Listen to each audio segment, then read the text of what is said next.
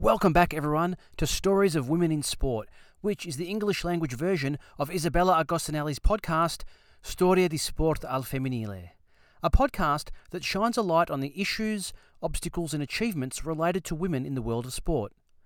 This version is narrated partly by myself, Anthony, and partly by my co presenters, Grace and Claudia. Champions League. Today's episode first takes us back to 31st of March this year. Barcelona versus Real Madrid, a record breaker. Never had there been so many fans at a women's football match. At Camp Nou, there were 91,553 spectators. A full stadium for the return leg of the Women's Champion League's quarterfinals. Fantastic to enter history. And magical. This is how Barcelona captain Alexia Putellas described the Camp Nou stadium in one of those matches that will surely enter the pages of women's football history. The match ended 5 2 in front of its world record audience. The previous record dates back to 23 years ago when in 1999 the Women's World Cup final was played between the United States and China. There were 90,195 people attending that game.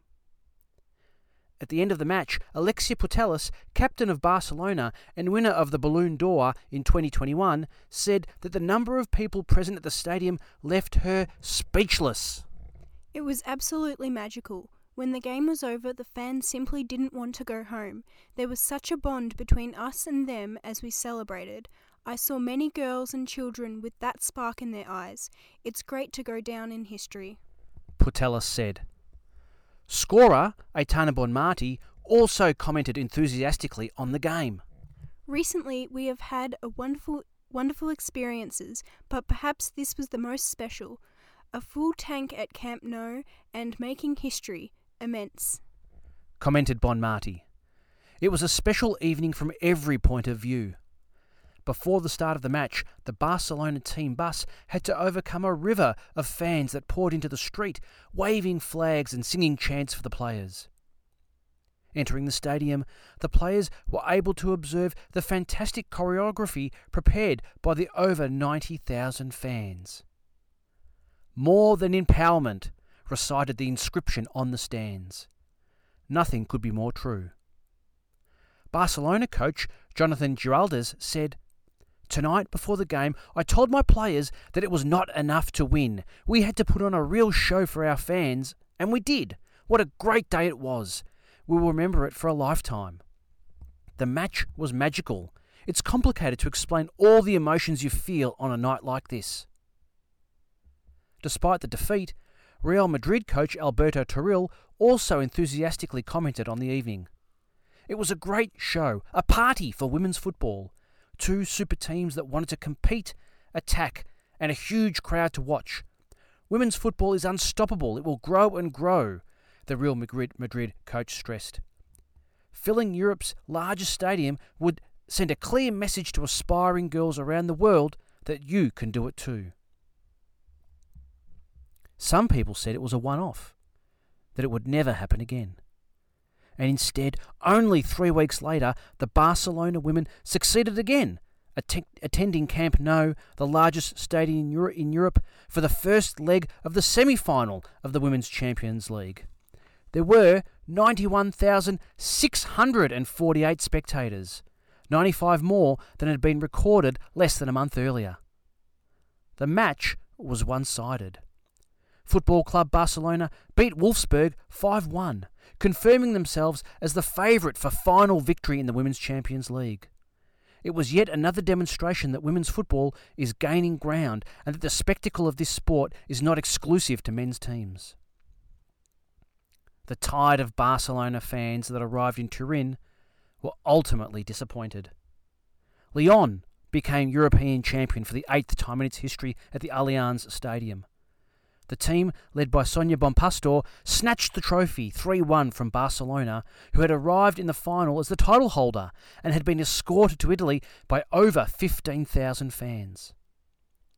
The setting was unforgettable, with Claudia Marchisio and Ilaria Mauro bringing the cup to the field during the splendid opening ceremony, and Ceferin and Gravina awarding it to the victors. it had in fact been in Italy, in Reggio Emilia against Wolfsburg in 2016, that Lyon had started its splendid series of five consecutive victories. And in Italy, it has now resumed after the break last year when Barcelona won and Lyon was eliminated in the quarterfinals against PSG. Women's football becomes professional. From 1st July 2022, women's football in Italy becomes professional. The process that began in 2020 with the approval of the latest disciplinary regulations in the Federal Council ended today. The board has completed the regulatory changes with reference to the transition to professionalism for the women's Serie A, starting from the next sports season. Today is an important day, confirmed the president of the FIGC, Gabriele Gravina, recalling the 18 million euros dispersed in the last three years by the Football Federation to the Women's Football Division. Finally, there are rules governing the activity and exercise of professionalism in women's football. We are the first sporting federation in Italy to implement this important path. The news is a good thing for Italian football and for the players, declared the president of ASSIST, the National Association of Athletes, Luisa Rizzitelli, who invited the other 44 national sports federations to take the same step taken today by the FIGC. However, for the sake of honesty, we believe it is right to say two things. The first, clarifies Rizzitelli, is that the Football Federation has what the Football Federation has done today, it could have been achieved earlier. The second thing I want to emphasise, continued the president of Assist, is that unfortunately this success for Italian football and for the players will not be a victory for Italian sport, because in other sports everything will remain the same as before. We will not have professional basketball players, skiers, swimmers, volleyball players, etc., etc., and we will not have them because of the other 44 federal presidents voted and elected by the employers of athletes who have not taken the step today that FIGC, the first in Italy, announced to us have accomplished. So be careful. Italian sport has not opened up professionalism to women, as Assist has been asking for 20 years. Only football has done it, and the result, like it or not, is that now we will also have daughters and stepchildren, that is, those who will enjoy the rights and protections of professionalism, and those who, while doing the same work, will not have these rights. Judge for yourself whether this is a victory for sport or not, con- concludes Rizzitelli. Meanwhile, in the USA, the US men's and women's soccer teams will share prize money from their respective World Cups equally in a historic agreement announced on Wednesday. US Soccer and the unions for the two teams reached the deal during negotiations for their new collective bargaining agreements, which have now been ratified.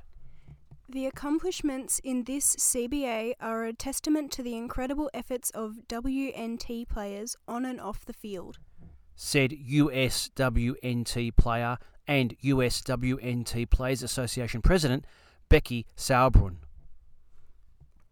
The gains we have been able to achieve are both because of the strong foundation laid by the generations of WNT players that came before the current team and through our union's recent collaboration with our counterparts at the Men's Players Union and the leadership at US Soccer. We hope that this agreement and its historic achievements in not only providing for equal pay, but also in improving the training and playing environment for national team players will similarly serve as the foundation for continued growth of women's soccer both in the United States and abroad. It's something that the US women's team players deserve. It's something that they have fought so hard for. FIFA's prize money for the men's and women's World Cups is unequal. The bonus pool for this year's Men's World Cup in Qatar is $440 million, while the prize money for the women's tournament in Australia in 2023 is $60 million.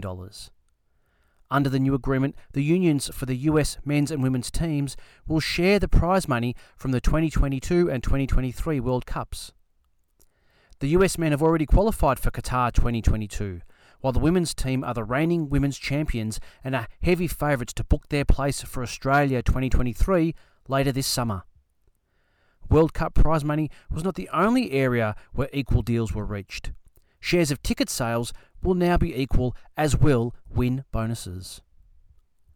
Some aspects of income and benefits will differ between the teams. The men will not share their $2.5 million bonus for qualifying for this year's World Cup as it was part of their previous CBA. This is a truly historic moment. These agreements have changed the game forever here in the United States and have the potential to change the game around the world. Said US soccer president Cindy Parlow Cone, who is also a former USWNT player.